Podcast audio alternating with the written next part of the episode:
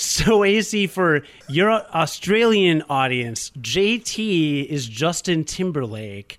He is a. You can cut me off anytime. I'm assuming you know who Justin. Oh no, I've actually kind of not, but I'm guessing he is some sort of American or Canadian guy who does stuff on entertainment.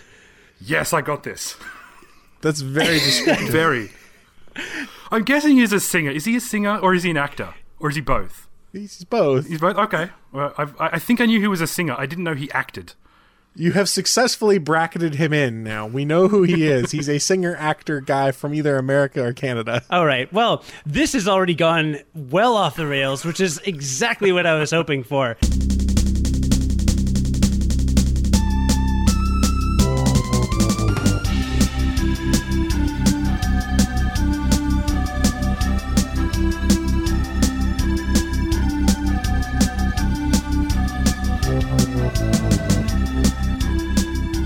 I'm Cody Goff of Game Life Balance US. I'm joined by Andrew AC Yashimura of Game Life Balance Australia. We are sister shows.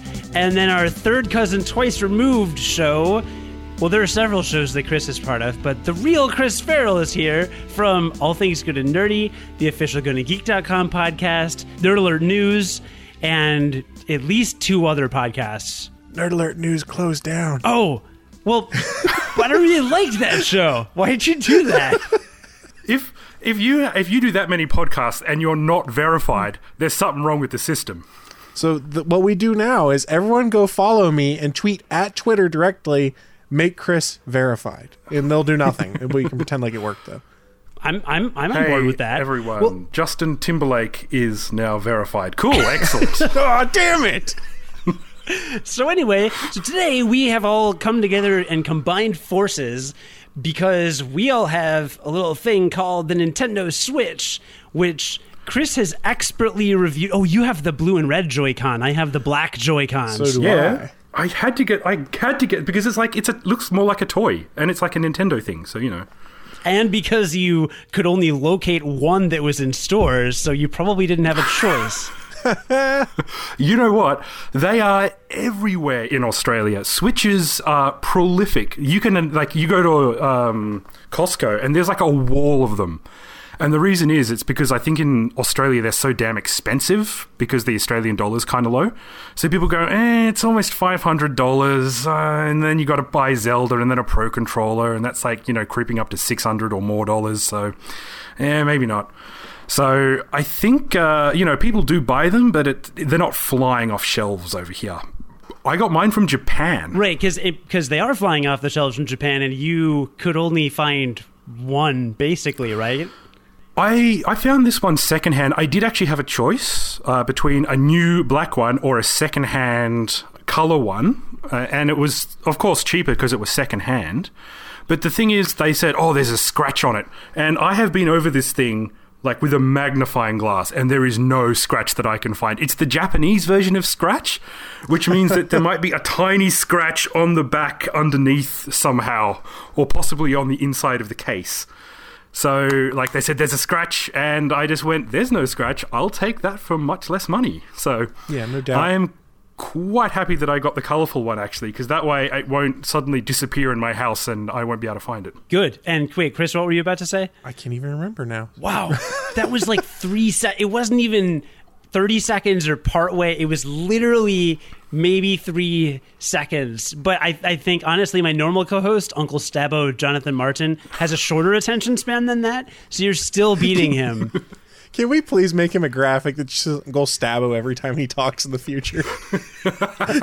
I like that idea. Well, AC has reviewed the Nintendo Switch and One Two Switch on Game Life Balance Australia, which you should check out. And Chris did a really cool, very informative review of the Nintendo Switch on the official GonnaGeek.com podcast. And that is how I learned where and how to buy a screen protector because I hadn't even considered buying a screen protector until I learned from that podcast that sometimes if you well, you can explain it, but basically, once you're putting it in the tr- in the tr- the track on the dock, it can scratch it. If you want to go over that briefly again. Yeah, so what's going on there is the Switch has a plastic screen. It's not Gorilla Glass like you see on your cell phones, or your iPads, and things like that. So it's plastic in part to cut costs, but also because they said, well, if you drop with a plastic screen, it's not going to shatter. You might just get a crack instead. So it was a design consideration. The problem is your Switch dock is plastic, so you have plastic rubbing on plastic. And if there's any kind of dirt or grit there, people were starting to see their screens get scratched up. So when the Switch first dropped here in North America, there was an incredible run on screen protectors because everyone's like, I'm not getting my Switch scratched up. It's brand new. so I remember I bought mine, and then the next day I was out trying to find a screen protector once I saw the thread on Reddit or whatever about scratched screens. And then like I waited another week for a tempered glass one to get shipped in from Amazon. I actually got a screen protector too, but the funny thing is that my Switch remains docked literally 99% of the time I'm using it. I think I've only used it once back in Australia where I didn't have it docked, and I hated it because I'm so used to playing Zelda on the uh, Pro controller that when all of a sudden I've got like the screen basically in between like a much kind of smaller controllers, and my hands are pretty big, it was very much more awkward to play.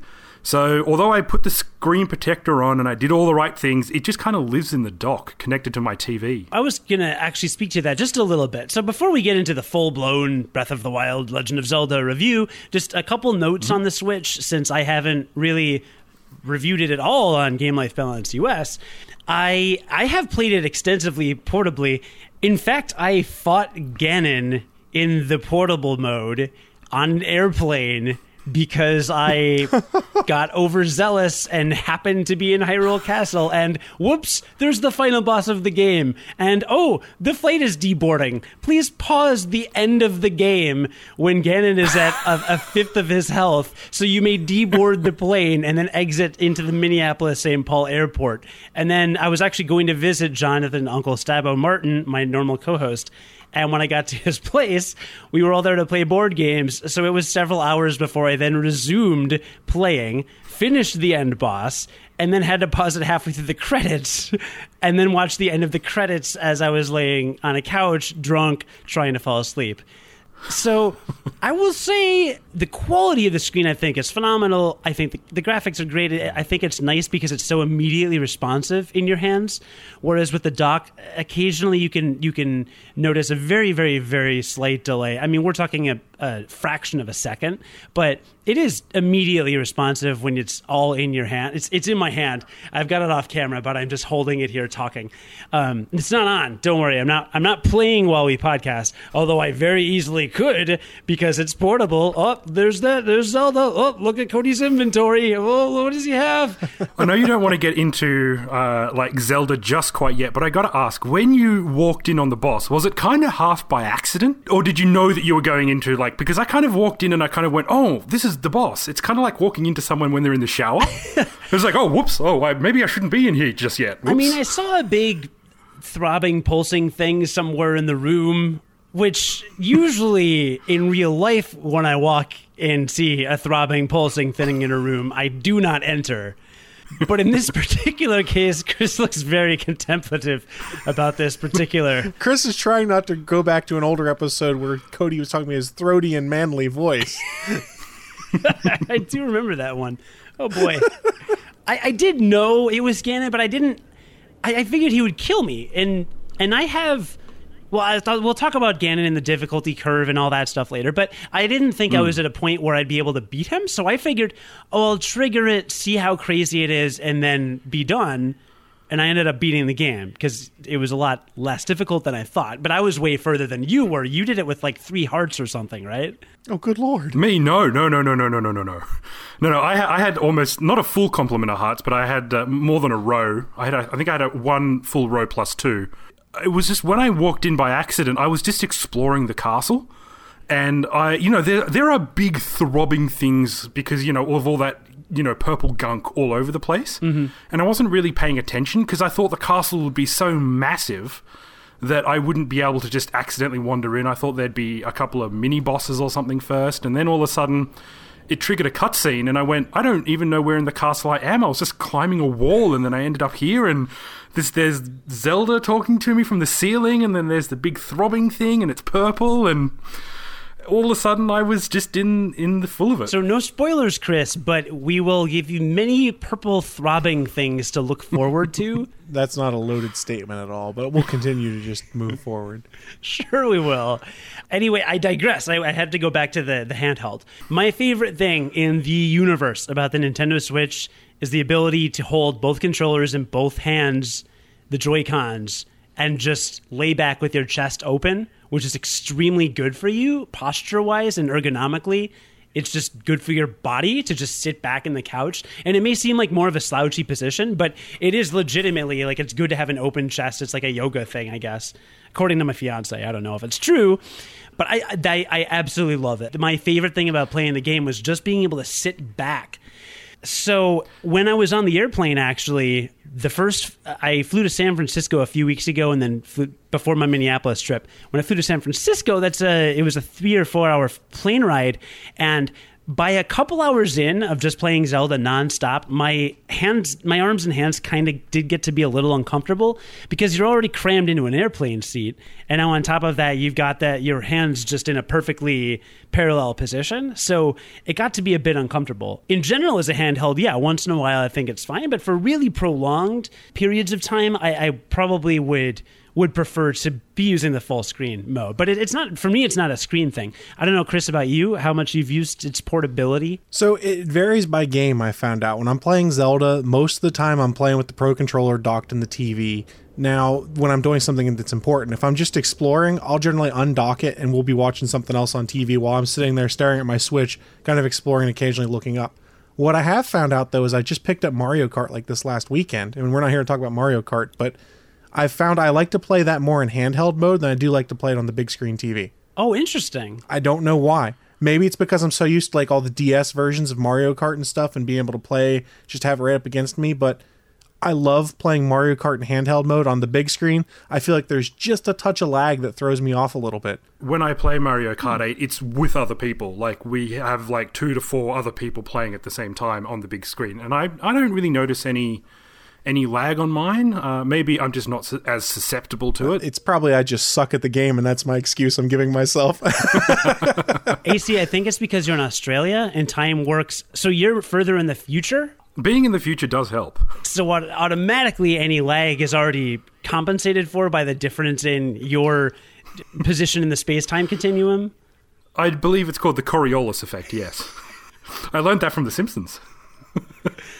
I actually learned the Coriolis effect from Call of Duty 4 Modern Warfare. Not kidding. Chris, you were about to posit something about the space time continuum, unless you've already forgotten. I don't even know what I was supposedly going to say Damn about it, the space time continuum, so we'll pretend like I forgot. I'm just here to be Uncle Stabbo today, guys. You'll never be, you'll never sink to that level. Anyway, I will say the one thing, my one major complaint about the Switch is that I have the original old left Joy-Con, which ah. is not good. And you haven't sent it back to Nintendo for fixing Not yet. because you're too lazy. Yeah, He won't so have his Switch then. I didn't do so.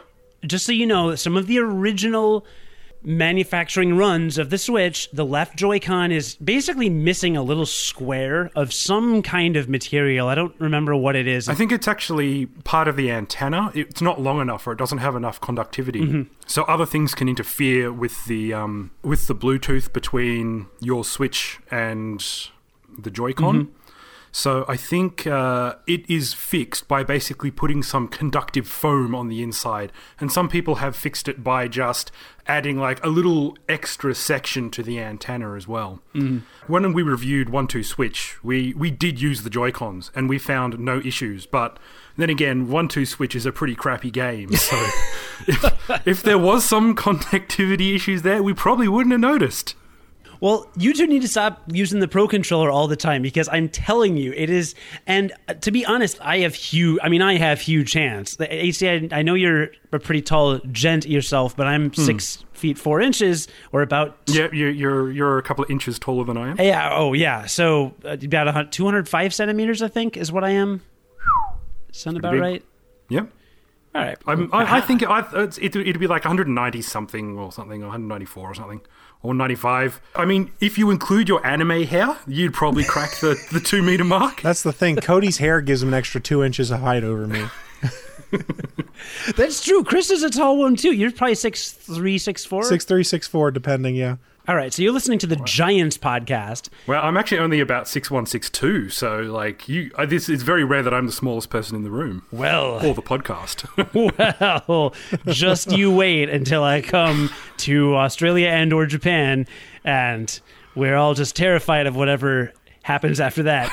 But so we all have you know what? You know what I'm going to do? When I see you for the first time, I'm immediately going to jump onto your shoulders oh, and probably slap you on the ass, going, "Giddy up, giddy up!" which is actually a traditional greeting in Australia. I've heard. oh yeah, yeah, yeah. We we do. The Queen gets it when she comes here. The Prime Minister just jumps on her back and goes, "Giddy up, you old bag!" Is the Queen perhaps going to make a cameo in this episode? We we we are not sure about that, but you never know. She might duck in for a quick cup of tea and some scones. Oh my God, Rob is rolling over in his bed right now, assuming he's still asleep. I back to the Joy-Con controller. This is really whoa. This is about as hard as I thought it would be to stay on track. So anyway, we're all gigantic and we have big hands. And the first time I held the Joy-Con controller, I was like, "Is this a joke? This is these are the smallest buttons. It's so tiny. I think it's going to be uncomfortable." And I've been able to play Zelda for hours on end, not thinking that at all. Like it actually has turned out to be perhaps the most comfortable controller I've ever used, which blows my mind. Again, Nintendo geniuses. I don't know how they do it. I don't know. I think it actually has a, a comparable thickness and button size to the uh, Game Boy Advance SP to a certain extent because it's kind of, you know, it's very close together and you're looking at a kind of tiny screen on an angle and the buttons are very close. So even when you're using only one Joy-Con to play something like Mario Kart, I don't think it's that bad. Like it, it, it, you know, it feels solid. It doesn't feel flimsy, and I think that helps because you can grip it as hard as you want, and you can kind of turn it and, you know, throw it at your, uh, at, you know, your your opponent, whatever. That See, happens. the toughest thing for me with the Joy Cons is the bumper buttons are so small. Mm. That, that's the thing I have the hardest time with. Is I can hit the triggers no problem, but the bumpers, I'm like, did I hit it? Oh crap! It's it's tiny. That's what the like the little strap thing is for, though. I guess That's true. If you you clip the clip the strap on, uh, but even then, like all the strap is, is just an extra piece of plastic with some buttons on top, which just forces those bumpers down. And I have so a hard time getting the strap back off when I put it on, so I tend not to do it. I go strapless all the time. I'm strap free. See, I heard when you put the strap on, it's a lot easier to defeat the throbbing things. I was afraid that joke was going to get me. Someone was going to make it, and I kind of knew that it was going to be Cody. uh, at least it wasn't me. Oh, that one was a low hanging fruit, if you will.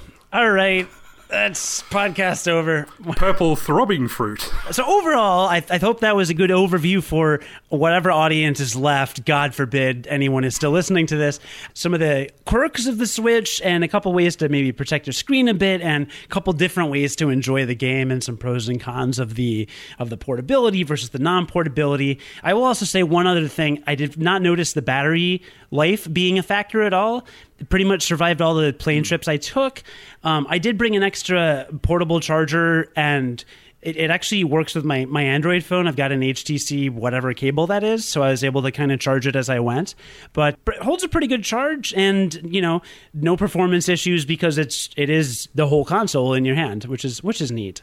So that will wrap up and conclude our little Nintendo Switch segment. And now, even though we've been full gamer this entire time, I feel like dropping in a sound effect in the audio podcast at this point. So this is where we will go. Full gamer. I have no idea what sound effect you use because, as you know, I always watch you on YouTube. I just I, I love to see the unedited YouTube where like you and John just go hammer and tongs at each other sometimes. like your internet will drop out and it, there'll just be like a ten minute period. We're going, are, are, we, are we up yet? God, I hate you so much, John. You're really selling our YouTube channel. And you can find that YouTube channel at what URL, Cody? Where do we find your YouTube channel? You can find our audio podcast at GameLifeBalanceUS.com. or, hey, you're at GameLifeBalanceAustralia.com. And Chris, well, you're on GonnaGeek.com, but and all things What's ATGNpodcast.com. atgmpodcast.com. Right. So check us all out there for shows that we presumably have under a reasonable amount of control compared to what's happening right now. Ours is about the same, I reckon. Actually, Yeah, I was gonna say this is pretty much par for the standard course. fare.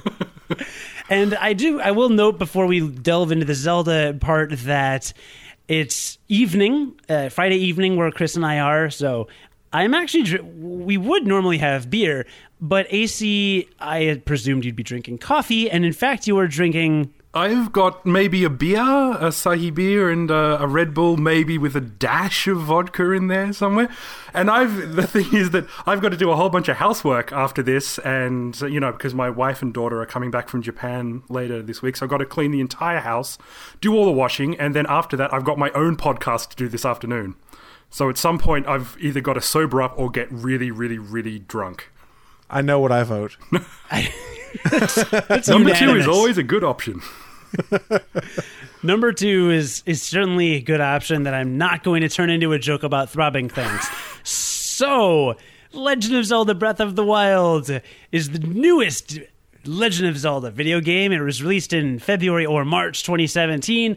No one really cares because it's been out for at least a few months. And if you're listening to this now, you probably don't care when it came out exactly either. But Suffice to say, it took a few months for me to beat, mostly because I've been distracted by Final Fantasy XIV. Chris is actually not quite beaten it yet because you got distracted by another game. Yeah, Mass Effect Andromeda. I have a problem that I love Mass Effect far too much, and as soon as that game came out, I then spent about 65 hours playing that game and took a break from Zelda, and I'm just now working my way back into playing Zelda again. So how many hours into Zelda are, are you now? I think it said I had about 48 or 50 hours into Zelda right now. I've spent a lot of time exploring, and honestly, what it came down to for me, before I started doing Divine Beasts and stuff, I was like, I want the Master Sword, so I was just doing shrines to get hearts. Ah. And Cody, how many hours were you in before you uh, before you finished it? That's a really good question. You know, I just finished it. I'm actually going to turn on my Switch to check. While you're doing that, I'll, I'll mention that I did over 90 hours, between 90 and 95 hours, I think I spent on Zelda. Uh, and I, after I finished it, I did a couple of other things, like went back and just defeated a, a, a couple of uh, Lynels and stuff that I'd never bothered defeating the first time, and killed them, and then kind of went, okay, I think I've done most of what I need to see in the game. So, Okay. yeah.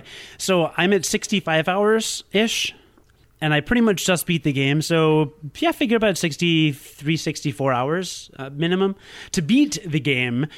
And uh, that, that, that will bring us to the completion percentage, wh- which we'll get to momentarily.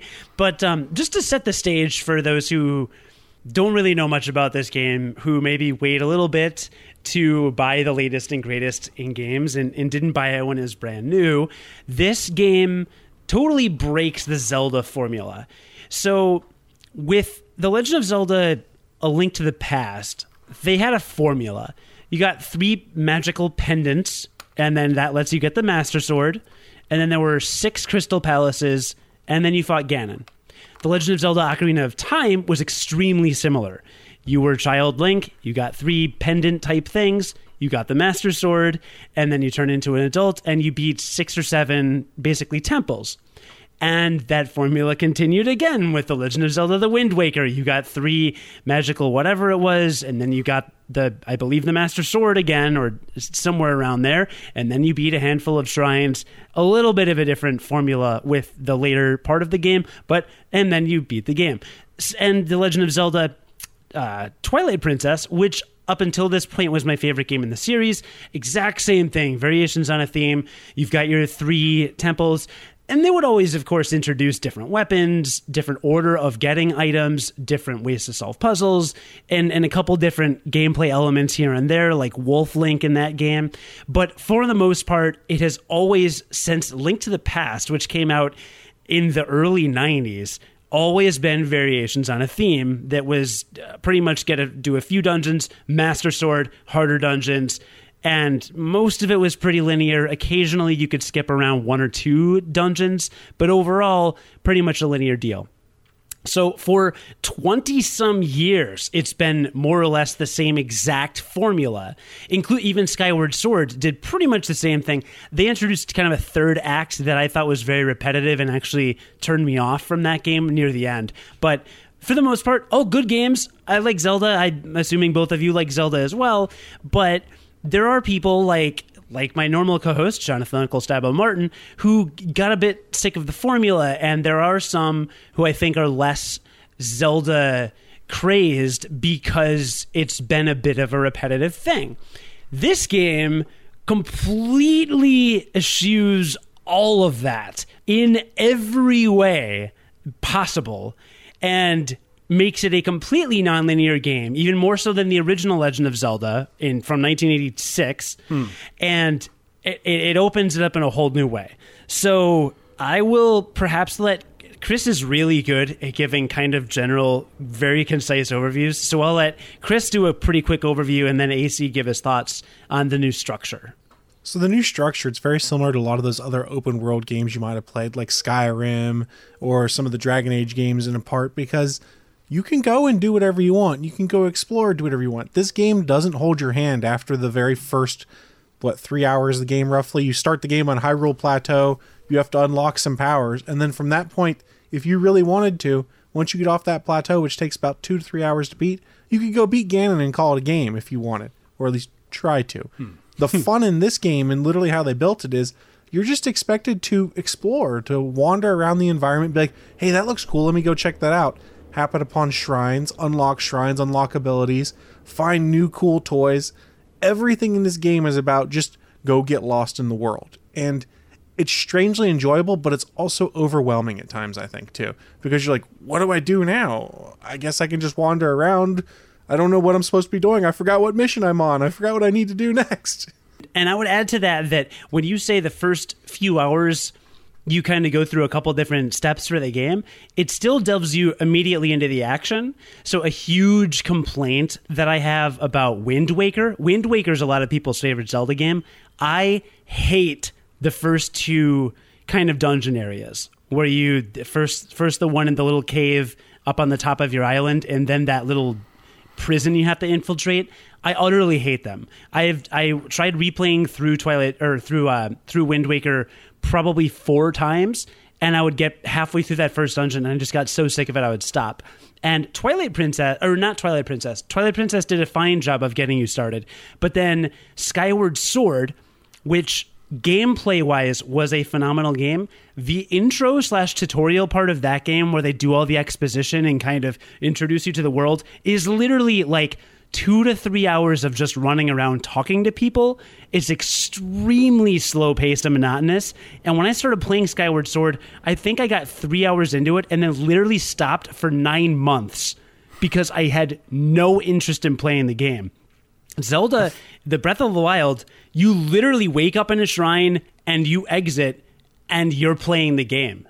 There's no person there to tell you what to do. There's no fairy throwing dialogue at you and yelling, hey, listen, and telling you where to go. You literally walk out of a tomb like shrine and there's the game. And you can run around and crawl up stuff and fall off cliffs and die and get attacked by things. And from there, you'll eventually meet somebody and kind of get some direction. But it is, it's on this the within five minutes of turning on that game it's on i don't know ac yeah. if you kind of got that feel. I did, yeah. I think uh, uh, you say that it is, you know, fundamentally different in terms of gameplay and uh, and even in not so much story because it's always going to be there's going to be a basic Zelda underlying story to these games. But I think uh, in terms of the purity, I think it actually harkens back to the first game a lot because in the first game, uh, you you're not given a whole bunch of exposition. You're not really given any direction. You're just suddenly there. There's like little 8 bit Link, and he can kind of wander off and you see a cave, but you don't have to go into the cave. You don't have to get the sword.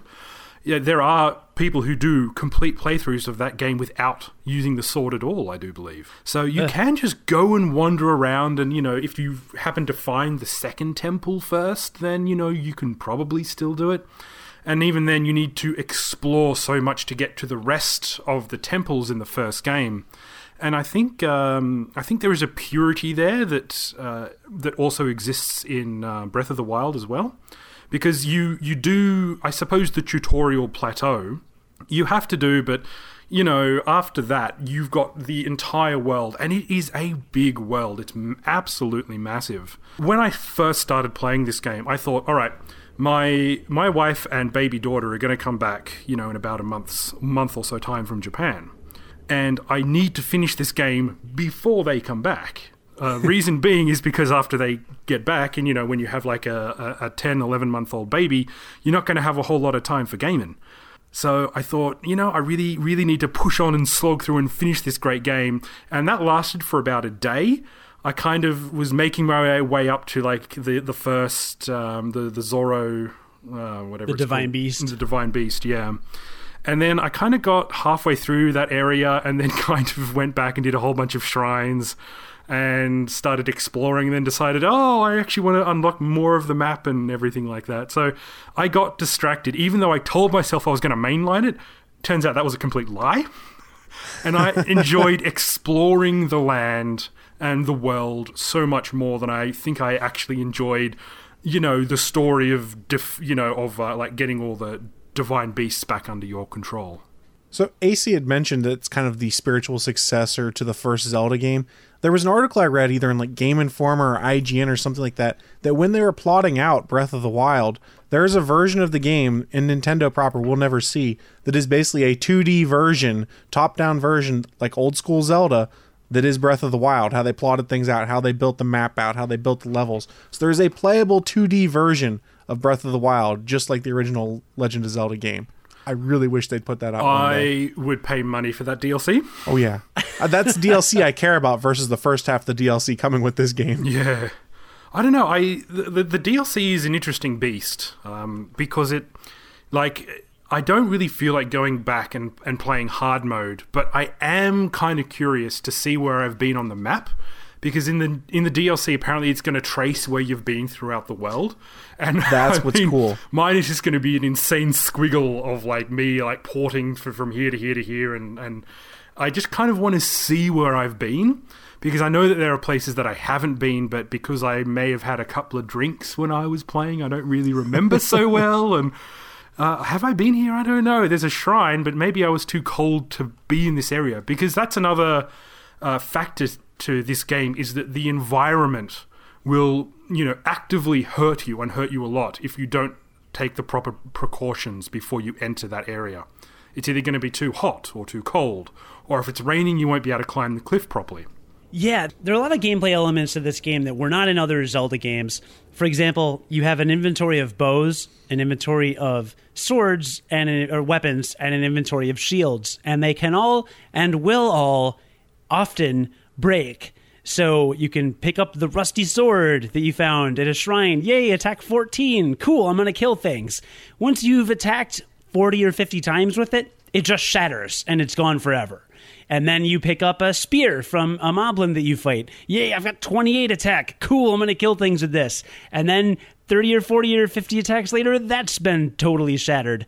And that literally happens the entire through the entire game, which at first I thought would be super annoying, and it is a little annoying. It but can be annoying, yeah. but yeah, but because of the controls, they basically have a quick select menu that lets you re-equip items just by holding the right button on the D-pad on your left Joy-Con or left hand, and on the right you just slide with your joystick. They also do that with, I believe it's shields. Is it shields? Bows and shields, right? Yeah, shields and the uh, the And the arrows. the powers as well. and and it's, it's interesting what they did with the powers. So in the Zelda games, you you typically in each dungeon would pick up an item like the boomerang or the hook shot or a leaf that blows wind, and you can use that to solve a puzzle. In this game, you get basically th- four abilities, and you get them at the very beginning of the game. One freezes time, one uses magnetic powers to move magnetic objects, one's a bomb, and the other is. That's pretty much it, right? The camp Stasis. Stasis, yes. You can freeze Stasis power, yeah. So it freezes time, or will freeze certain things in place, and then you can hit that object. And when it unfreezes, the kinetic energy will fire it off in whatever direction you uh, you were hitting it in. Yeah. And you get them all at the very beginning of the game, but somehow they're able to utilize the. Oh no, there's the ice power. Totally forgot about the ice power. Oh power. yeah, yeah, ice power. Oh yeah, because I use that a ton. which is so crazy and i love they somehow i don't know how nintendo did this but that's that one magical power where it's it's the simplest mechanic in the universe but just be, even though you have these five powers at the start of the game when you go to dungeons later in the game you'll be stumped by a puzzle until you remember oh wait i have this ability i haven't used in a while and it feels like this genius eureka moment that you just remember something that you've literally had the entire game that like oh that's the thing i'm supposed to use maybe in a way that i haven't used it before but it still keeps it really fresh. And it, it sounds like oh there's only five ways to solve puzzles. That's lame.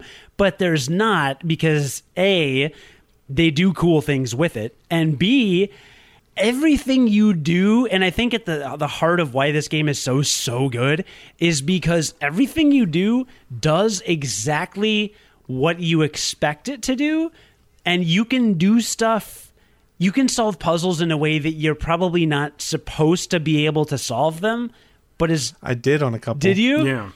Yeah. and talk about like what that's like So there's this one puzzle where they drop a ball into a maze and you have to tilt your controller and kind of guide it through this maze so that you can dump it into another hole. Now what I found out is if you quickly flip your controller upside down, it basically turns that entire maze upside down so it drops the ball on the backside of the maze which has no path to guide things through and you can literally just angle it towards the hole you're supposed to drop in.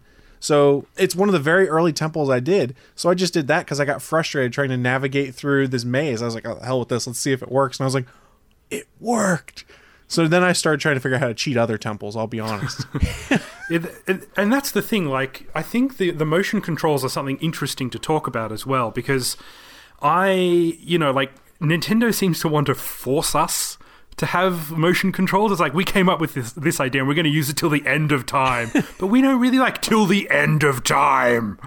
Oh, and it, it's bad for like the bow and arrow. I had to turn off the motion controls because I couldn't shoot properly with it because I'd start to move a little bit and my bow would like whoop and jump across the screen. And that's something that I want to talk about because I didn't because I was playing with the Pro controller. I knew that there were motion controls, but I didn't even figure out that there were motion controls tied to the bow action because usually my when I'm playing it's pre- I play pretty stationary, but then sometimes I would be taking a shot using the um, you know using the the right joystick to tie kind of like line everything up. And then my hand would jerk and I'd miss and I'd go, oh, it must be a crappy bow or something. And it wasn't about until like a couple of hours later they went, hang on a minute. This is there's motion control on this. I didn't know this was connected to the bow. I'm an idiot. But I, I felt like I should have turned it off. But I realized that me going like waving my arms around like this in front of enemies was actually a little bit more accurate than using the joystick. So I kept it on stopped using like the joystick to aim all the, altogether and just actually just kind of used my um, just the motion controls with my hands in front of the TV, and that seemed to work pretty well. See, I couldn't do that. That threw me off more. I was more accurate using the thumbstick. I found out. Oh no, no thumbstick for me. I was I was totally a Joy-Con guy, and I, I thought it was perfect. I, I thought, I mean, in terms of one to one movement, better than the Wii remote, better than the Wii Re- Motion Plus, better than the Wii U. I mean, I thought it was even with the the kind of broken left Joy-Con, since a lot of that motion control was stationed in the right Joy-Con. I just thought it was was spot on for for me personally. See, I think it'd be fantastic when you're playing the Switch in handheld mode to hmm. use those motion controls because you're just moving the whole system in front of you. But for me, when I'm playing with a controller in my hand, if I start to shoot or I'm getting anxious, I'll lean forward in my chair. When I lean forward, that makes the controller move, and then everything starts jumping around the screen. So it's kind of a muscle memory that I couldn't break, and it was killing me in the game. I think there are some places where it's really good. Like I actually found it really useful for when I was aiming my arrows. But then there are other things like when you're meant to be aiming your magnesis, and then if because there are different ways that you need to pull and push uh, different objects, and it needs to be a lot more precise in some ways. And when motion controls kind of added for that, and kind of everything jumps around the screen a bit, I found that a little bit more annoying with some of the powers. So I think it can be really good in some places, and then it's just if you forget you have it for other things, you kind of like the inaccuracy can creep in. And I, yeah, I just there were some puzzles in the shrines where you needed to do that, and I had the same experience as Chris, where you were meant to guide uh, guide the ball through the maze, and I what I, instead of flipping it over, I just flipped it like not over, but just up in the air, and then it would land just in the hole next to where the you know the maze exit basically. So you can still do that but there was one puzzle where the where you had to get three balls into three slots. And no matter how I flipped it or matter how I tried to do it the motion controls just didn't seem to move the way I wanted it to do. So I just gave up on that entire temple and just left and went ah this is this is the con- motion controls are stupid in this case. Also, motion controls get a little confused while your plane is taxiing around. Oh, okay, I can oh see that too. yeah I can imagine that That definitely, my arrow aim was quite bad when we were just pulling onto the runway. Like, really, really bad. But other than that, and I did use the joystick for the magnet. It's so strange. I could I could do the arrows, the bow and arrow perfectly with motion control, but using the magnet power, I almost always had to use the joystick. Don't know Yeah. why. So we're jumping around a little bit, but I mean, the motion control is a big part of it, and the the nonlinearity is a big part of it. So what Nintendo does with this is they they say, okay, look, we're not going to have temples or dungeons in the traditional sense. We're going to have shrines, and a shrine is basically one major puzzle or a short series of puzzles, maybe three or four, or maybe it's just a mini boss that you fight. yeah the combat challenges Combat challenge, right? Some of those are brutal too. Yeah. Yeah, some of them are quite. When you get to the major tests of strength Mm-hmm. towards the end of the game, and you've got to use your powers in conjunction with uh, actually fighting these guys, that's when it can get a little bit insane. Yeah. Oh yeah. So these shrines are all over the map, and some you can see from the top of these towers that you can kind of look out. You can mark them on your map and kind of head towards them. Others are hidden pretty well, others are hidden really well. There's one hint I got from someone in a town that said something like when you stand on a certain tower in the shadow of the moon and you loose an arrow towards the sun, then the way will be open towards you. And I'm like, I have no idea what the hell you're talking about. I'm never going to find this shrine. I just did that shrine like within the last week or two, and I remember I got it's on the top of a tower. You talk to someone who's on the top of the tower as soon as you unlock it, they tell you that. And I was looking around and I said, "What is this little weird piece of land sitting on the side of the mountain?" And I went down there. I said, "Something's got to pop out of here." And I was like, "But it's like night." So I actually lit a fire, stayed there until about noontime, and then just randomly fired an arrow at the sun like they talked about as it was going by the tower. And then all of a sudden, this shrine pops out of the ground. I was like. Holy crap, this was actually legit. I was just trying this because I didn't know what to do. Yeah. See, I haven't done that one, but there is a similar one in high up in the mountains when it's really, really cold, and you can only be there if you've got like if you're near a fire or if you've got like s- special armor that will uh, allow you to be in cold places for long periods. But basically, you have to hold up, and this is at a pr- pretty precise like 4 p.m when the sun is going down, you have to hold up a snowball in front of the end, like in front of the circle on the side of a hill, and the the snowball that you're holding up has to line up with the hole precisely for a couple of seconds as the sun is going down, and then the shrine will appear. And I must have tried that about five times to get it right, because there's a trick you can do, and um, and this this is a little hint for you out there that if you don't have the correct armor or the correct gear to go out into the cold, if you have a flame sword, that will keep you warm in cold places. Right. So yeah, if you have a big fire sword, equip it, and you can run through. You still, you know, and you'll you'll be kept just above level of freezing. However, if you pick up something like a snowball, it will pretty gradually melt. And I didn't realize this until like it was like, oh come on, wasn't this a bit bigger a couple of minutes? Oh, the flame sword is melting everything. Okay, so this is what I'm talking about with with this everything that has an effect on the environment affects it in the exact way that it logically would affect the environment. This isn't like other games where you can shoot a fire arrow at a wooden door, but it's Resident Evil and you're not supposed to open that door, so nothing will happen. Like, no, in this game, that door will light on fire and burn away Yeah. Yeah, like Cody's talking about, everything has a consequence in this game. And some of the worst ones, at least for me, is lightning storms. Because if you have anything metal equipped, you start to see arcs of electricity on your character. You're like, oh, I better unequip everything real quick. And I ran into something by accident that I did when this happened is I was fighting this one guy. There was a lightning storm that was arcing on me. So instead of unequipping, I threw my sword at the bad guy. The lightning came down and hit my sword at his feet at his feet and killed him. And I was like, "You've got to be kidding me! This is so cool." Yeah, it's the, it's that attention to detail eh, because yeah, you do get struck by lightning if you have anything metal equipped, and the fact that you can literally throw it and guide a lightning strike at an enemy. I mean it. Because again, it's like okay, well, logically, if my character's wearing metal, it gets it attracts lightning. If I throw the thing that's metal, it still attracts lightning. All of the logic is so perfectly consistent. If you use a fire rod on a torch, the torch will light up. If if you I mean, if you just do anything, if, if you're using a shock arrow on something, it's going to electrocute it every time. It's I can't even like come up with the best examples because it's so ubiquitous. I wish I could say I was thinking it out when I threw that sword, but I was just in a panic because I didn't want to die. So I threw the sword and then saw that happen. I was like, "Huh, son of a gun." I think it was some of this comes in handy in shrines when you you know when you can't quite get the puzzle right for whatever reason. So there is one where you have to light all the flames on each side of basically a cube. But there is kind of water running down and will keep putting out the fire. So instead of finding the exact combination of turning the cube this way, this way, this way, forward, back, side, rotate three times, it's basically like a mini Rubik's Cube. You just equip a fire arrow and just light them all at the same time. Mm-hmm without having to move it around. And that shrine done. I didn't need to use my problem solving abilities because I used my fire arrow brawn instead. Yeah. Works for me. Yeah. So so that's I think where this game hits a sweet spot is that it hits all levels of difficulty at once.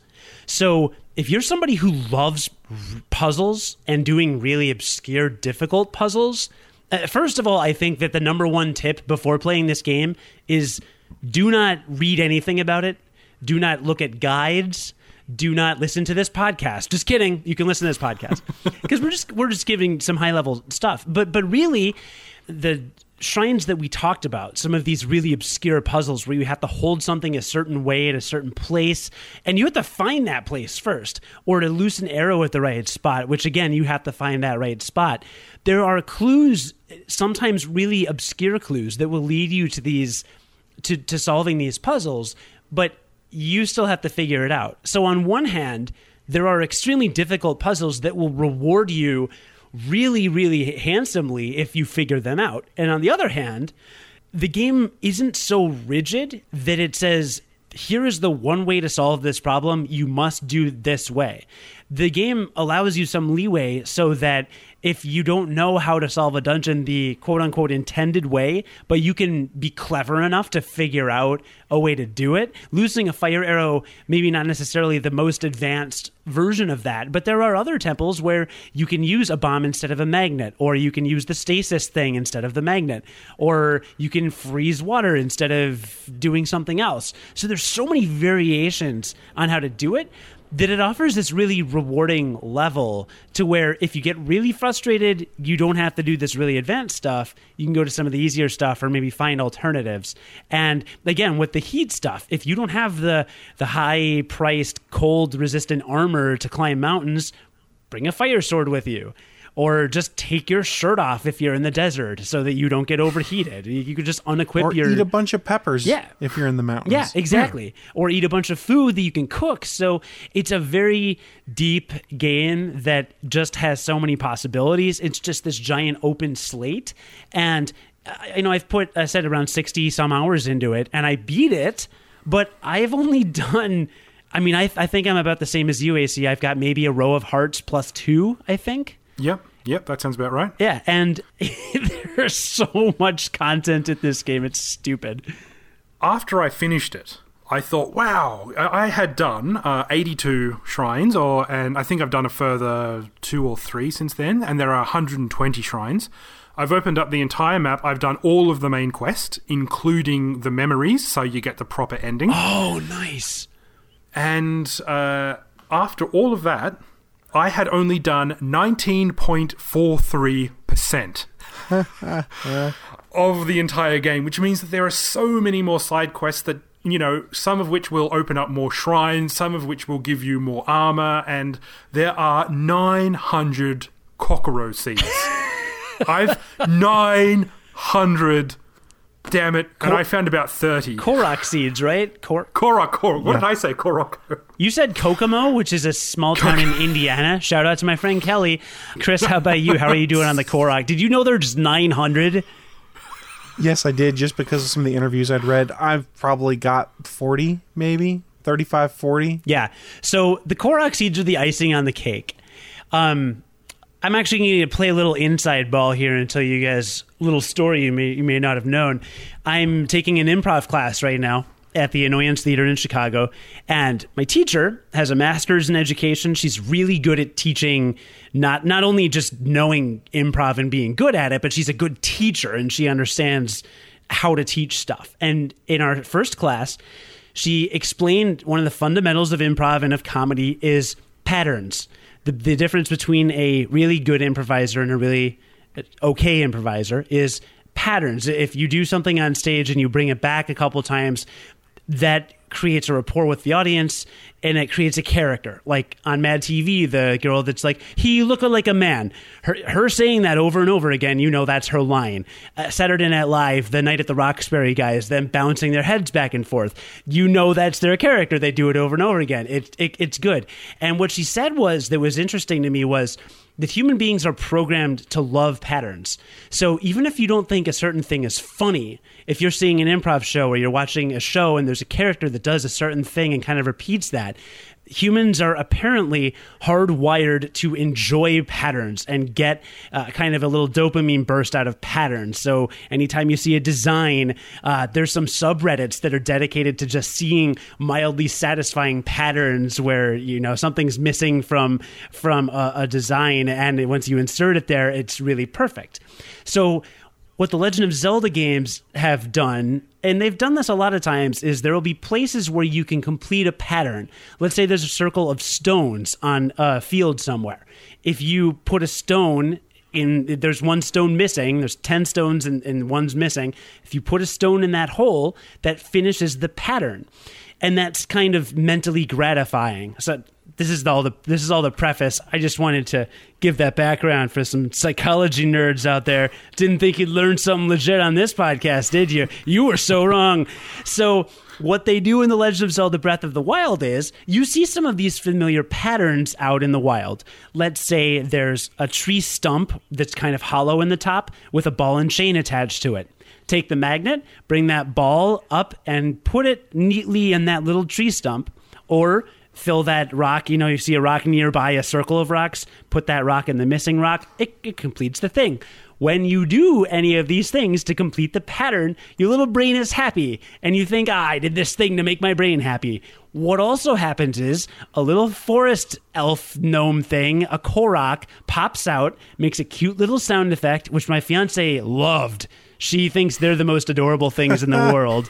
They make a little ha ha sound effect and they give you a Korok seed which you can later exchange with a Korok to expand your inventory so you can carry more breakable weapons and breakable shields and breakable bows.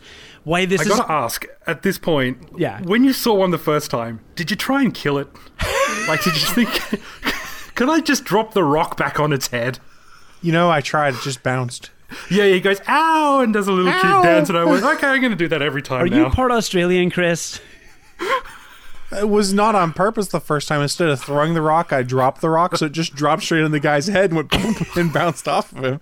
And then from that point, I was like, okay, that's funny. that should be part of New Game Plus. You have to go around, collect all the seeds, and then kill all the little, all the little dudes giving them to you. Because To they make can sure be they don't one. steal those seeds again. We'll stop them right now. Well, this took a dark turn, a very dark turn. Like, but there's 900 of them.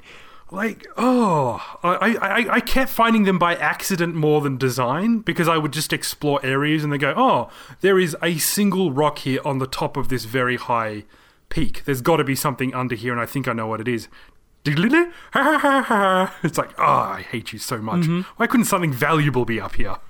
Yeah, I I sometimes wish the rewards were a little better, but it's nice to know that they dropped all these little things everywhere in the game. And by hmm. all these little, I mean literally 900 plus the 120 shrines. And this game is in every way satisfying because every shrine, if you like if you want to do a puzzle, do the shrine. If you don't feel like doing a puzzle and you want to keep exploring, just go up to the little shrine console it immediately becomes a teleportable location on your map so you can fast travel there at any point. If i don't feel like doing a puzzle or i get stumped i just exit that little shrine. I can go there anytime immediately. Keep going. All these little korok seed things are just 900 little pattern completing brain satisfying dopamine bursts that you've got. And then on top of that there are four divine beasts these giant monsters that you are tasked with kind of defeated. This isn't really a spoiler because they're outlined pretty early in the game, but these four divine beasts that you can kind of infiltrate and and take over, turn away from Ganon's control, and they are basically mini dungeons where you have to solve a series of puzzles, fight a couple enemies, and then fight a really major mini boss. So it gives you the full dungeon experience. So this game gives you all of the good things that every Zelda game has done, removed any need to do it in any order at all, and totally let you loose, and then multiplied it by about 10 times. I think, and it works so well for the game as well because you can basically kind of do whatever you want in whatever order you want. And I, I think I actually did it in the. If the game does have some sort of order that it wants you to do things, I think I would have done it in that order because I went and did the fish people first. Yeah, the the the fish people, Zorros or whatever they're called. Z- Zora. Zorro Zora. is Antonio Zorons? I don't know, Banderas. Zorro sounds better to me. they, there's, they, they were all such like colorful, fun, and enthusiastic characters, and there You is can all do it. Yeah. I believe in you. yeah, we're totally. And the way that that uh, the prince guy like flashes you a smile and you know puts the puts his fist across his chest and goes, That's "Ha, funny. we totally got this, Link." Yeah, and there was already so much deviant art about uh, you know shipping those two characters. which I thought was magnificent. And you know, it, it just gives each area has such great personality and difference to it as well that it makes you think, oh, I can't like you know, I'm finished with these characters, and they'll they'll still be over the map a little bit, and you can still run into them. But you know, each each one is just so um, so unique in their in their culture as well. Like all of the the Gorons call you brother.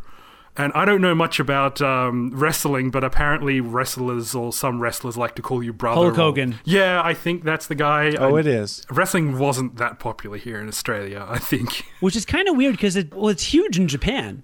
Yeah, it is. It, it's but it's very different in Japan as well. Like, uh, Yes. it's it's not like they have storylines and stuff like that, but it's kind of more about the act of wrestling and, and less of the storyline. Whereas I knew nothing about wrestling, and then someone forced me to watch some WW something F or E or or W's. I don't know. Maybe they're the three W's. But what happened was someone. The storyline was that this thing match got so ridiculous that someone gave birth to a glove. and I just went. This I is, remember is this that one. entertainment to you people? What? They What? showed you the 80 year old Mae Young giving birth to a hand. I, I have no idea what was going on. But there was a glove, and this person gave birth to it, and I was just like going, "What?" And this is a storyline. This is this is what you watch for entertainment, right? Okay, I think I've got the measure of wrestling here. People call each other brother, and it's always leg day and arm day, and that's it. And there are gloves. Don't forget the 27 inch pythons. Uncle Stebo would be proud. We have somehow degenerated into talking about pro wrestling even without him. How in the hell does this always ha- I mean, I know it's I know I'm on the podcast so it'll happen, but I didn't even bring it up this time. I, just, I think it's just that's what those Goron guys reminded me because they always call you brother, and they say it in this kind of raspy, kind of deep voice. That's fair. So you started with the Zora. Yeah. I started with the Rito, the bird people. That was Ah, the really. So What did you do, Chris? I went to the Gerudos first. of course you did. So literally all three of us, out of four divine beasts, all three of us did a different one first, and that's really awesome. But I do want to, I got to ask Chris, the kind of tutorial area, right? The first area is the Great Plateau. It's it's in the center of the map, and then once you've completed that and you get the glider, you can go north, south, east, west. You can go any direction off to whatever area you want and explore it. Now, when I got the leaf, I was like, all right, cool, I'm done with the Great Plateau. I grabbed a couple other little Korok seeds, completed a couple little patterns to make my brain happy, maybe did a shrine that was sitting there, but then I was kind of out of there. I believe you loitered, if I'm not mistaken. I loitered for a little bit because I wasn't sure what else to go do, but then after staying about another hour or two on the plateau after I had unlocked everything and could leave, I went, I want to go get a horse and went to go get a horse. You've both talked a bit about wanting to explore and just explore. And and I was the same as you, hmm. AC. It was like, okay, I'm on my way to do something, but what's that on that hill over there? Oh wait, what's what's that in that valley over there? Oh, what's that patch of grass? Oh, what's in that cave? And then suddenly you're running all over, and six hours later, you're still you you're like, wait, where was I going again? And Yep, been there. for me, this happened by accident, but I 100% recommend it if anybody that's going to pick up the game. Literally, first five minutes of the game, I just went in the controls and, and I'm, I'm looking at the options heads up display, normal or pro or something like that. And I, I was just like, I'm a pro, so turn it on. What I didn't realize I did was I turned off everything but your hearts. So literally, the only information you get about Link at all is the hearts in the top left corner. And I will tell you, I read this in one written review and I will agree with it. I was fully immersed the entire time. And I mean, I'm sure neither of you found it distracting because you were used to it at some point. But for me, hmm. just having the hearts and I did have to pause the game a little more often because there's no mini map either. So I have to check the map once in a while to make sure I'm going in the right direction. You know, if I'm starting to go one way and I veer off, I know, am I going the right way? But the menus are so fast, it didn't slow me down significantly. And I liked having that clean heads up display. And I'll tell you, for me, for me personally, just the immersion was like really, really great. So maybe, maybe after beating the game, one of you guys wants to try it out. Just give it a shot for a bit. And I mean, Link will hug himself if he's cold. He'll start to sweat and pant, and you'll start to lose hearts if he's too hot. So there are a lot of visual indicators that'll show you kind of what's going on, even without the heads-up display. See, the biggest thing for me that is a crutch is that mini map, and that would be the hardest thing for me to lose. And hmm. it's probably just something you have to get used to. So I might give it a shot just to just to see, because I'm not a Zelda noob. I'm a Zelda pro like Cody. Yeah, and again, that was mildly annoying. I did have to open the map somewhat regularly, but uh, I, I, I enjoyed having that minimal display. I can see why people would want to do that. Uh, like as I said, I'm a retro gamer, so I usually, you, uh, you know, I mean, retro games don't give you a lot of help, but I don't also play a lot of modern games, especially open world games like this. So s- getting used to the controls and having like having to use not only every you know all 163 buttons on the damn pro controller including motion controls and including every different possible combination of 163 buttons but I had to kind of get used to the way the world works and get my bearings. And in real life, I have no sense of direction at all. None. And if I wasn't paying attention to the map, and thank God you can put those, you can put markers on the map to say go this way, because if I ever lost sight of the tower, I would find that I would just suddenly, for whatever reason, start going in the opposite direction. I'd go, okay, I need to go to that tower to activate it. And then, wait, I've been in this area before, like, you know, two days ago. Or, oh, damn it. So I kind of needed that information, but I would like to play it without any of the HUD information just to see what would happen to me. Can you can you get rid of the hearts as well? Like, can you? I, I don't. so you don't even know how much life you've got? Like, just be worrying all the time. Oh my god, am I almost dead? maybe in hard mode, That would but be awesome. Um, and Quinn977 in the chat, which we are broadcasting live on YouTube, 163 Mm-hmm. buttons are too much. Agreed. Yeah, I agree. I agree. They need to eliminate at least two of those buttons. 161 I can handle. 163 I'm out. I was always I, I mastered all the controls except when I needed to go to the menu. What always confused me is the plus and minus buttons. Minus would go to map, plus would always go to Inventory and quests. And then I'd always want to go look at the quests or something further along to change my weapons because you're always in the food section of your inventory. But the way my brain works is I need to go left. So I'd press the map button and go, no, no, no, I need to go right, then press the left trigger to go over there. So I was forever pressing the wrong button in and bringing up the map. I Yeah. still do that. Yeah, I do it all the Yeah, time. I, I think the literally the only improvement control wise I would possibly have recommended is maybe just combine those menus so you can hit L or R to go across the full threshold and select would shortcut to the map and start and plus would well yeah minus would go to the map plus would go to your inventory but whatever if you hit the wrong one you just hit the other one Uh, yeah, oh yeah. There's like it still pauses the game, so it's no detriment to you really. I think though one of one of the big FUs. I, I don't think we're allowed to swear on this podcast. I swear all the time on my own. Uh, one of the big FUs Nintendo did was uh, obviously this game was originally started to be designed for the Wii U, and that inventory would have been so damn useful on the Wii U gamepad because you would have had a second screen. And that's obviously what it would have been designed for. And I think Nintendo really should have included that for the Wii U version rather than just make it a duplicate of the Switch version. Because, like, you had all of these people who were loyal to the Wii U, and the game did come out for Wii U, but it was obviously the Switch version of it. They obviously changed it up so that it wasn't, you know, dual screen compatible at some point. And I really wish that they'd kept that functionality for the Wii U as a thank you to, you know, the two and a half people who actually bothered to buy their Wii U console. And, like, just kind of putting it out there going, oh, yeah, you can have this, I guess. You know, but we don't care about you guys anymore. Was is kind of a kind of a bit, you know, a dickish move on Nintendo's part, I think. So it was originally announced as a Wii U game, what like four years ago, Breath of the Wild, and then as we got closer to the the new generation being the Switch, they eventually decided we're going to move that over to be a launch game there. So I think AC's right. I think there was a lot of stuff inventory wise that would have been perfect for that Wii U controller, but I think hmm. Nintendo looked at the numbers, went, you know, we don't have a lot of Wii U's out there. we we're banking big on this Nintendo Switch.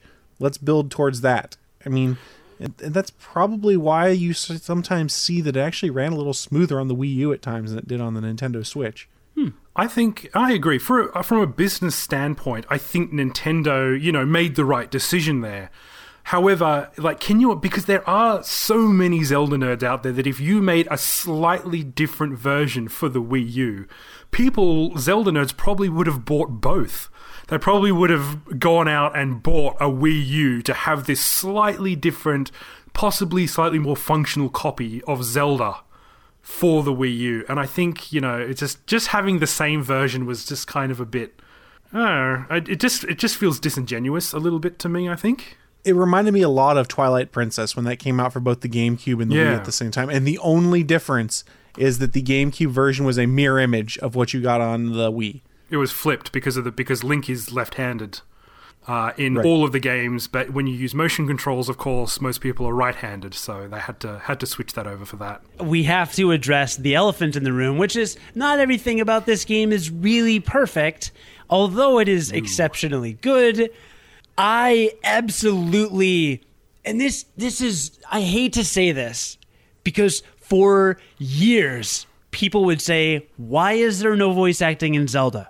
Why does every other game I play have voice acting except the Legend of Zelda games?" And they'll keep the silent protagonist. Sure, Link can be silent, but why doesn't Zelda talk? Why doesn't Ganon talk? Why don't all these other people talk? So this is the first Zelda game where they put in full-on voice acting. And why did they cast who they cast? I hate these voices. They are all terrible. Zelda sounds like a 70 year old woman. At best, Zelda sounds like Cersei Lannister, who is definitely in her late 40s to early 50s. She is way over dramatic. It is overacted. Her voice is like a tenor when she is a soprano in every game she's ever had any voice acting in. The Goron is bad. The Rito just I want to punch in the face. He's like a bad version of Falco Lombardi. The guy, the old Oh, I can't unsee that now. right? Like, I'm sorry, but every single line that is spoken, I find reprehensibly bad. And maybe I'm being a little rough on it, but oh my God, I have not heard a game miss the mark this badly since Ninja Gaiden 3. That's a lot for anyone who's ever heard my podcast before. So I'm sure no one on earth feels as strongly about this as me. I'll let you two chime in. Chris, we'll start with you because AC is still laughing. it it wasn't the best voice acting out there, but I've I've heard worse, I think, or it's just the the sheen of the game hasn't worn off. And I'm just like, I don't care. I want to go explore something else. Shut up and stop talking. Yes, shut up and stop stop talking. My thoughts exactly. I expected to walk into Hyrule and hear Zelda say, "Don't open that door." Resident Evil 2 reference. I think like when you say it's fully voice acted, I don't think that's necessarily true. Like a lot of all the cutscenes are, of course, fully voice acted, but when you talk to people, you won't hear them, you know, enunciate everything they say. They'll often have like a ho ho or mm-hmm or ee. So Or, they make sound effects, yeah. Or especially when you're selling something, they go oh. And I kind of liked that. like when when you try and sell like uh, precious stones or something, and you know, to one of the to make some money, get you know, uh, to buy armor or whatever, they'll go oh, ooh, and I kind of like that. They go oh, and then they're disappointed. Oh, okay, you But have to they've always now. done that in the Zelda games, so that's always been Yeah, well done. but I it- think. like yeah, I think that sounds fine. I the I don't think their voice acting bothered me as much. Uh, I'm just glad that they went for like Zelda. It was not right, but I'm just glad they had a British accent for that because an American, no offense, guys, wouldn't have worked, and an Australian accent would have been the absolute worst. You g'day, love. You don't suppose you can pop over to the castle and save me, eh? Maybe you bring some sanders with you. That'd be amazing. They should have used my Queen voice. Yes, if Link would like to come and save me now, that would be actually quite a special event for me. Oh my god! That may have been better. Didn't you get the Japanese switch though? Can, don't you listen to Japanese voices? I can. I but okay. So my Japanese isn't fluent, uh, and I didn't get the the Japanese version of Zelda because the the Switch is finally Nintendo did something right and made it region free. Finally, uh, I have big big problems about that. I have have published articles insulting Nintendo face to face about how like it's just such a a, primitive concept, um, region locking, which they even did with the 3DS. Stupid reason, but uh, I did not get the Japanese version of that because it would take me much like twice as long to play because I'd have to go through all of all of the dialogue. I'd have to read everything. I'd have to listen to everything mm-hmm. twice just to make sure I got all of the elements. My reading I can read, but it's slow, and I have to translate words along the way and everything like that. So I just went for the English version, and everyone goes, "Oh, I just wish they had the Japanese version with English subtitles." Now, to be fair, that probably would have been a bit better. But what you got to understand is that if you don't understand Japanese, it might look much better. But sometimes Japanese voice acting ain't all that. Sometimes it's not that great either. Are you talking about how the voices sound or the actual acting? Both. I've seen a bit. It, it doesn't. f- If you've seen any of the uh, the Japanese Zelda, like I think that the voices are a little bit more standardized and they, they sound quite different, but at the same time they seem to miss a lot of the emotional cues to me. Um, obviously, like people think that you record voices and then you animate afterwards, but Japanese have a tendency, and I'm assuming this is how they did it, of animating first, then adding the voices second. And that happens in animation and games. Why you would do it that way around, I have no idea. but uh, it's it's basically uh, standard industry practice over there for whatever reason. And I looking and listening to the um, the Japanese version of the voice acting, I don't think it's that great either. It's probably better, and you can probably you can probably say this is a Japanese game. I'll listen to the Japanese, but really I'll just be reading the subtitles underneath.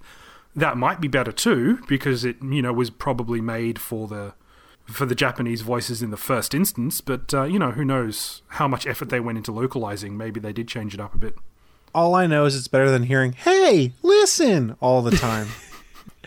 Kite kudasai, kite kudasai. So, ne ne, ring-san, ring-san. So I don't know how this is in Australia, but in America, and I don't know, Chris, if you watch any anime, maybe it's different in your neck of the woods, but in the Midwest here in good old Northern Illinois, all my friends and I and a lot of the people I know, it's pretty much gospel that when you're watching anime, you watch Japanese voices with English subtitles 99% of the time, unless it's Cowboy Bebop is pretty much the one that it, there's a there's a consensus that the English voice actors are the best. Is that the way you're used to it, Chris, too, or So I'm not a huge anime guy, but I've had friends that watch a lot of anime, and most of what they watch is the um, English subtitles, and occasionally they'll watch something that's dubbed over if they can't get those subtitles. okay?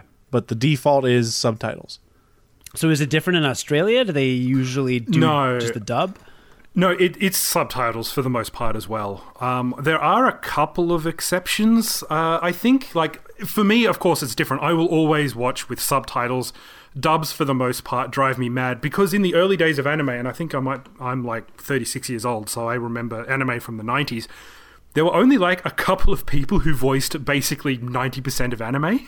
So you kept hearing the same dubs over and over again in the in the English VHS copies that you used to get. And soon as subtitled anime came out on the internet, you went, "Oh my god, this is so much better!" Mm. Because the original dub voices they got for the VHS tapes, way, way, way back when, weren't weren't that great, to be honest. But I think the exceptions to the rule, at least in my opinion, are um, Neon Genesis Evangelion. I think that is on par with the, um, and in some cases better. Like I think Asuka's voice actor, who actually speaks German in English, is better Interesting. than the Japanese voice actress. And I've actually met the Japanese voice actress as well. She was in Sydney doing a talk on something. All right, enough of the Evangelion podcast. I know No, you, no, you no. once recorded a four-hour Evangelion podcast. You keep you keep pronouncing it Evangelion, and I'll come up there and kick your ass. Ooh, do it, Cody. Keep saying it. I'll do it just to get you up to my to, to crash my wedding.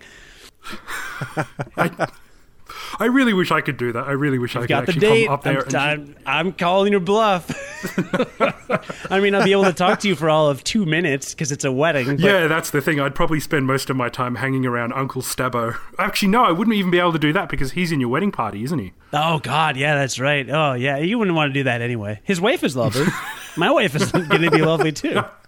He's going to be lovely. She's not going to be lovely until she becomes my wife. Uh, wow, we got derailed. We have been going a while, and it is a Friday night. Chris probably wants to at least play some games or do something. And I know you have a podcast to get to. But any last thoughts? Anything we didn't cover about Breath of the Wild? I, th- I think overall, I think it, it it is the best Zelda game, probably in terms of I mean, value, like replayability, you don't even need to replay it. Getting through all the content for the first time will take you longer than any Zelda game in the best way. So I cannot recommend this game enough. It is excellent. I will be playing it for months, which is good because not a whole lot else is coming out on the Switch for several months. But it's it is probably the best game in the Zelda series that I can think of. So, Cody, you're right. Replayability is going to be huge on this. I mean, 900 Korok seeds. They looked at Rocksteady and said, huh, those 250 Riddler trophies, we're going to beat that. I mean, that's what it felt like to me. Uh, for me, great game. It's a system seller for the Switch. It's the exact reason why I bought one. I said eventually I'll get Mario when Mario Odyssey comes out. Hmm. I have loved it. Now that I'm back from Mass Effect Andromeda, I keep bouncing back and forth between Mario Kart and Zelda Breath of the Wild. Now, for me, while I love Breath of the Wild, it's still not my favorite Zelda game. Hmm. That's still a toss up between A Link to the Past and Ocarina of Time for me. I I don't think anyone's going to already like, oh, how could you like Ocarina of Time the best? One of the literally highest rated games of all time. Yeah, exactly. I, I just quoted like the, some of the three highest rated games of all time are like Link to the Past, Ocarina of Time, and Breath of the Wild, probably. So nobody can really argue those points. I don't think. I'd say this is probably my favorite Zelda game. Uh, I haven't played through all of them, but I have played through most of the retro ones. I still have just such a fondness in my heart for uh, for Link's Awakening for the original Game Boy, just because like it was it was portable, it was playable, it was unforgettable in a lot of ways. It didn't even have Zelda in it; it didn't even need it. But I just I, I just have a special place in my heart. But in terms of actual gameplay and everything, this is the greatest Zelda game. Uh, I it is a system seller. I agree.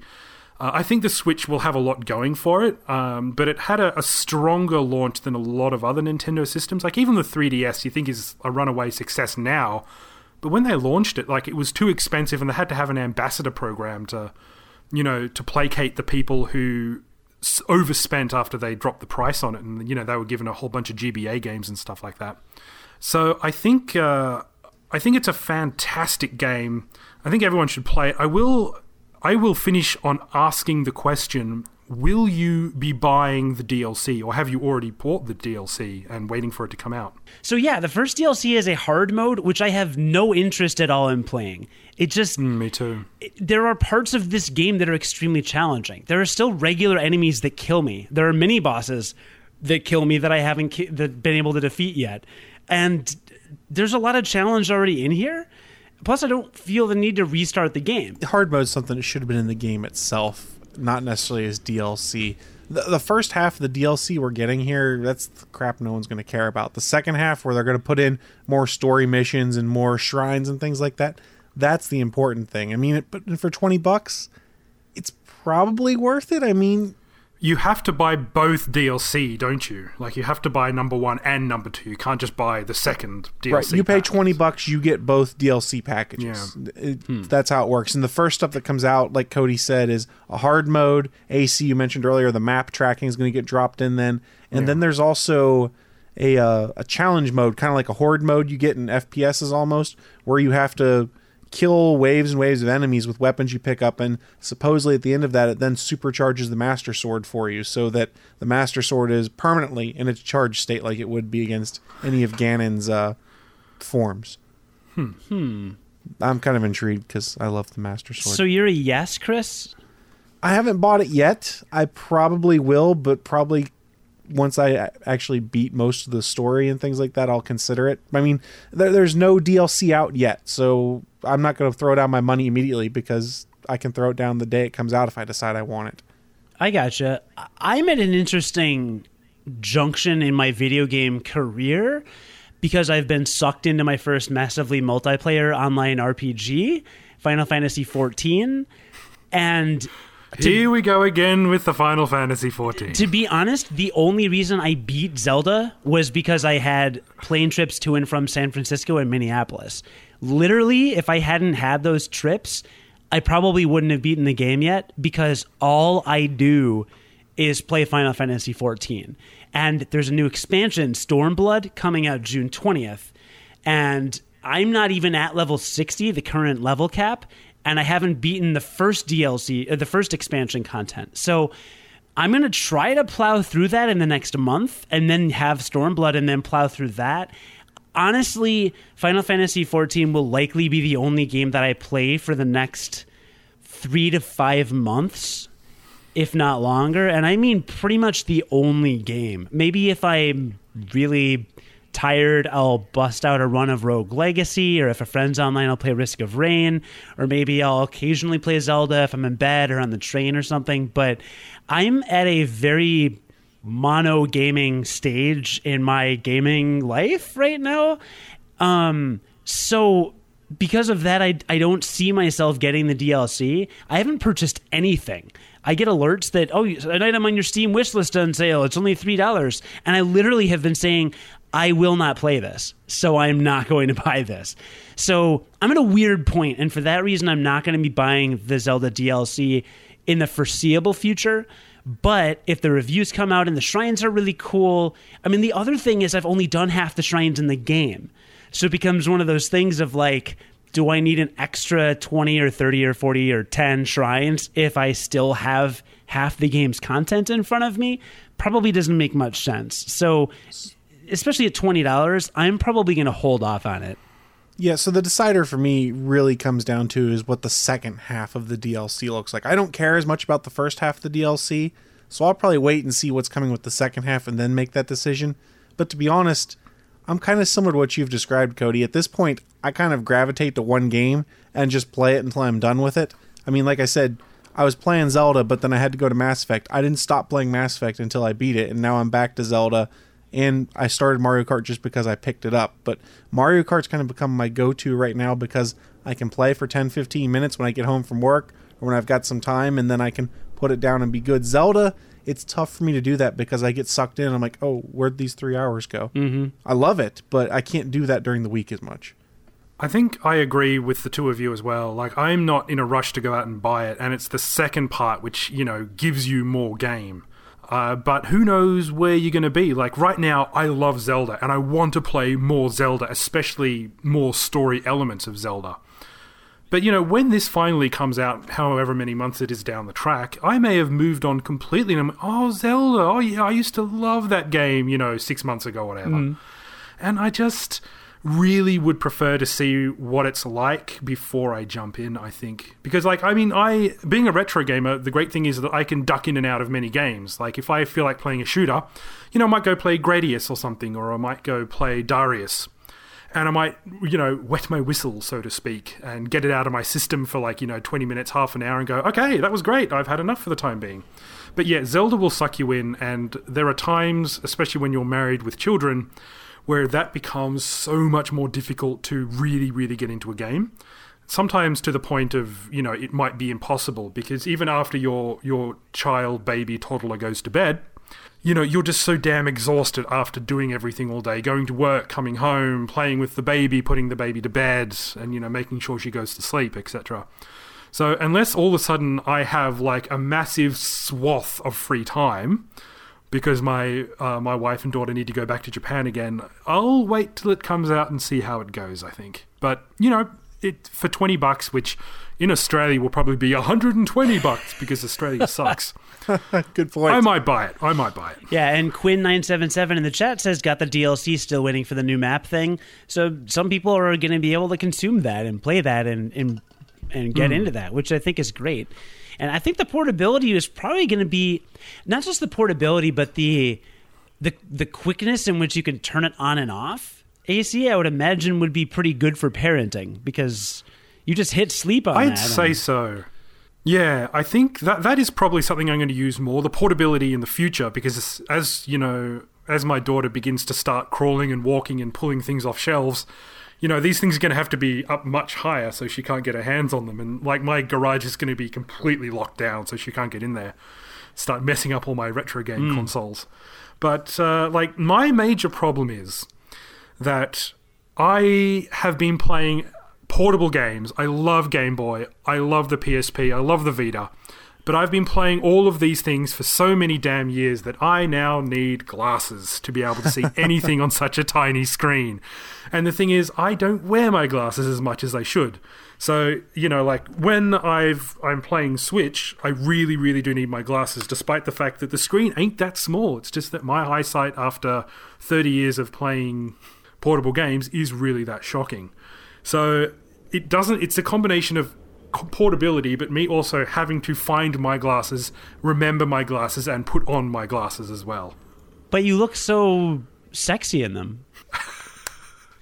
I think I've had people say that I look like a Nazi scientist in, in these glasses.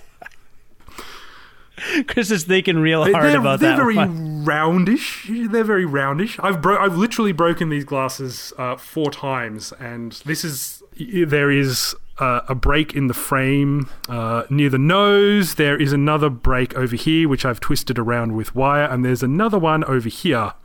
uh, where the arm connects to the rest of the front. All right, let's not turn this into another Evangelion podcast. Four hours, here we come. No, I think I think that wraps up our. I will now read the alphabet out as the queen. A. No, so, wow, that wasn't the queen. that was like What happened? I hiccuped. I hiccuped, hiccuped at the exact moment. I tried to do my queen impression, and it came out like Alvin and the Chipmunks. oh god, Blah, blah, blah. And off the rails we Oh, a go. little fool. Again, I'm surprised we lasted this long on the rails. Although I didn't talk about the voice acting, which let me tell you is literally You want me to talk about Evangelion? I can do that. yes. Let's talk Evangelion after after this. Oh my.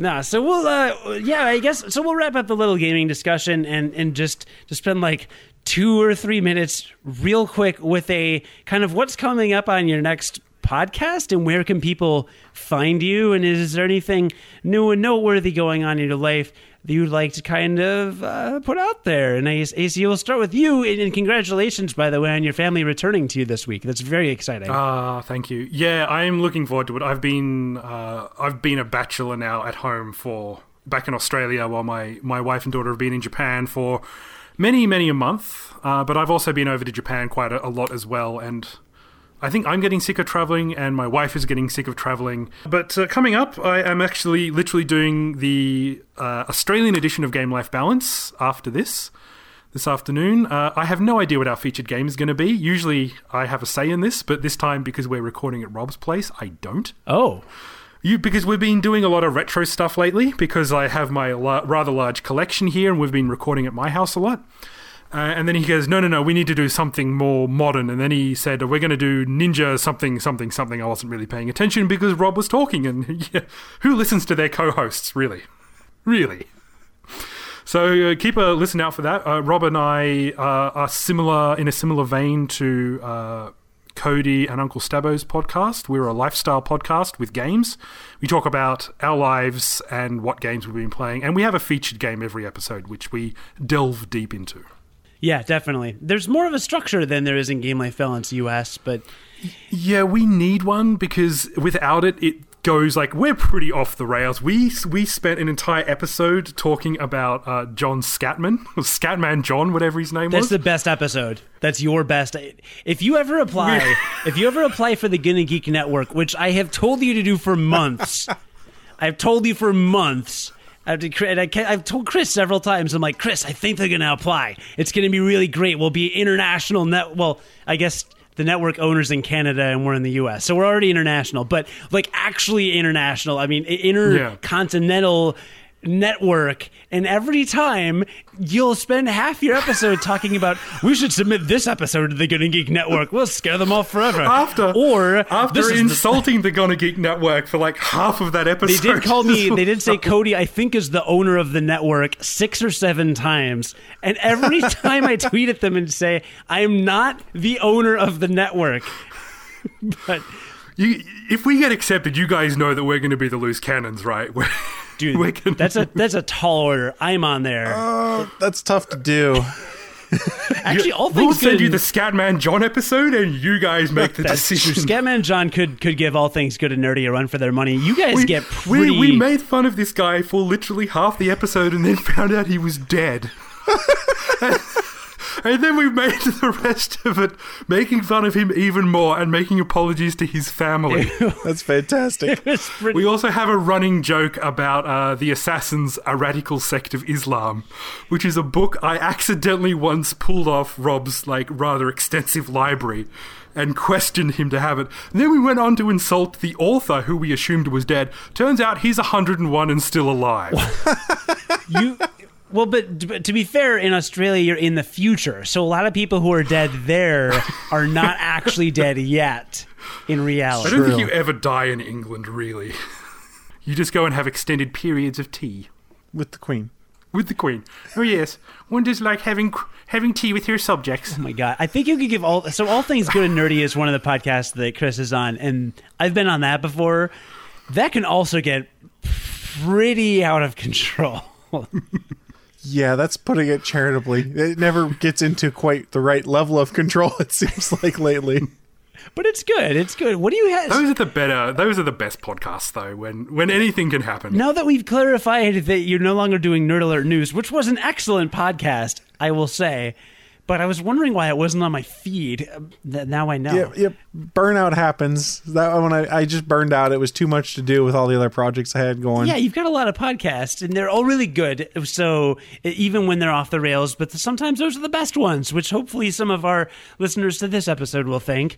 But what do you have even coming up? I was on GonnaGeek.com podcast with you a couple weeks ago, but you're always on it. So what's up now? I still have another two podcasts to do before Monday, so I've got to work my way through those ones before I get to What, it. what are you going to be? Because you do all things good and nerdy on Sunday. What's the other one? Right. So we did a double feature for the Starling Tribune this week, which is our fan podcast for the TV show Arrow. On Thursday, we did a recap of this season of the DC TV shows, and then on Sunday, after we record all things good and nerdy, we're doing a live recording of our first impressions on the Wonder Woman movie since that just dropped this week. So.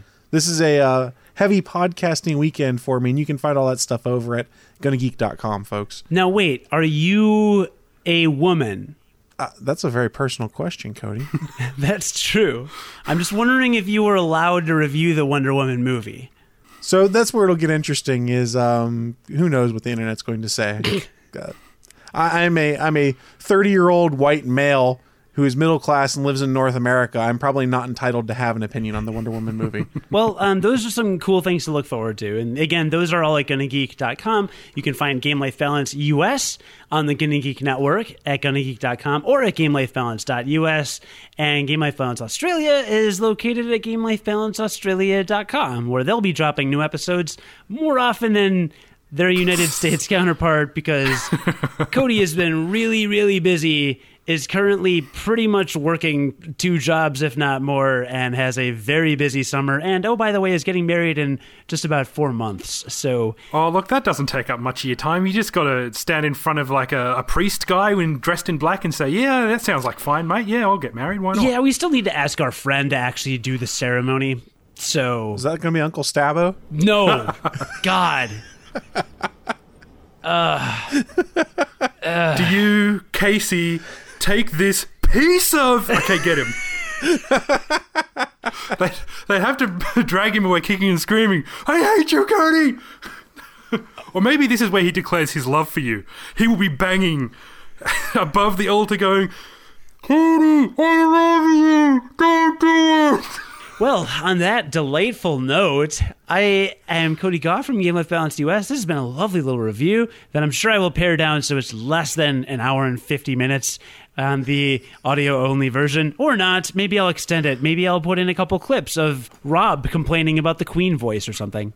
There are there is many many clips to choose from. There are. And AC, thank you so much for joining us from Australia. This is always it's always cool to I just think it's the coolest thing in the world that I listen to you all the time. I listen to Chris all the time. None of us live anywhere near each other and I would buy either of you a beer at any point. Yes, that's on record, so now I owe you both beers. I don't care. I'll buy you a Foster's just to spite you. we'll go to an Evangelion marathon. Them's fighting words. you know, as as a bonus to this podcast, you should just like have that four hour episode of Evangelion at the end of this podcast. No, I'm going to put it in the middle. but every time you mention the word Evangelion, like you pronounce it wrong, it goes back and just plays all four hours of that again. I notice we dropped to zero viewers on YouTube. Well done, gentlemen. well done. Chris, why don't you take us out? See you later, guys. I don't know what you want me to do. Wait, did, didn't you? Don't you have the copy for Gonna Geek Network to read? Oh my along god, I have copy from Gonna Geek. I'm not even on your network and I know, know what to do, and you guys don't. Hold on. This I prepared This is an official Gonna Geek Network podcast, isn't it? oh god, I have five more minutes until I have an official date with my fiance. I can't be late. I have to end this. Ready? Go. Thank you for listening to the Game Life Balance Game Life Guide. I, a Game Call it Life Guide. So Game Life Guide is when we just kind of mix and match hosts randomly. This is the American slash Australian slash West Virginia Yeah. of- edition of the Game Life Balance podcast. GameLifeBalance.GonnaGeek.International.tumblr.com. Don't go there. It's porn. Please like, share. Please like, That's share. just porn of and me. this, is, this is the best outro ever.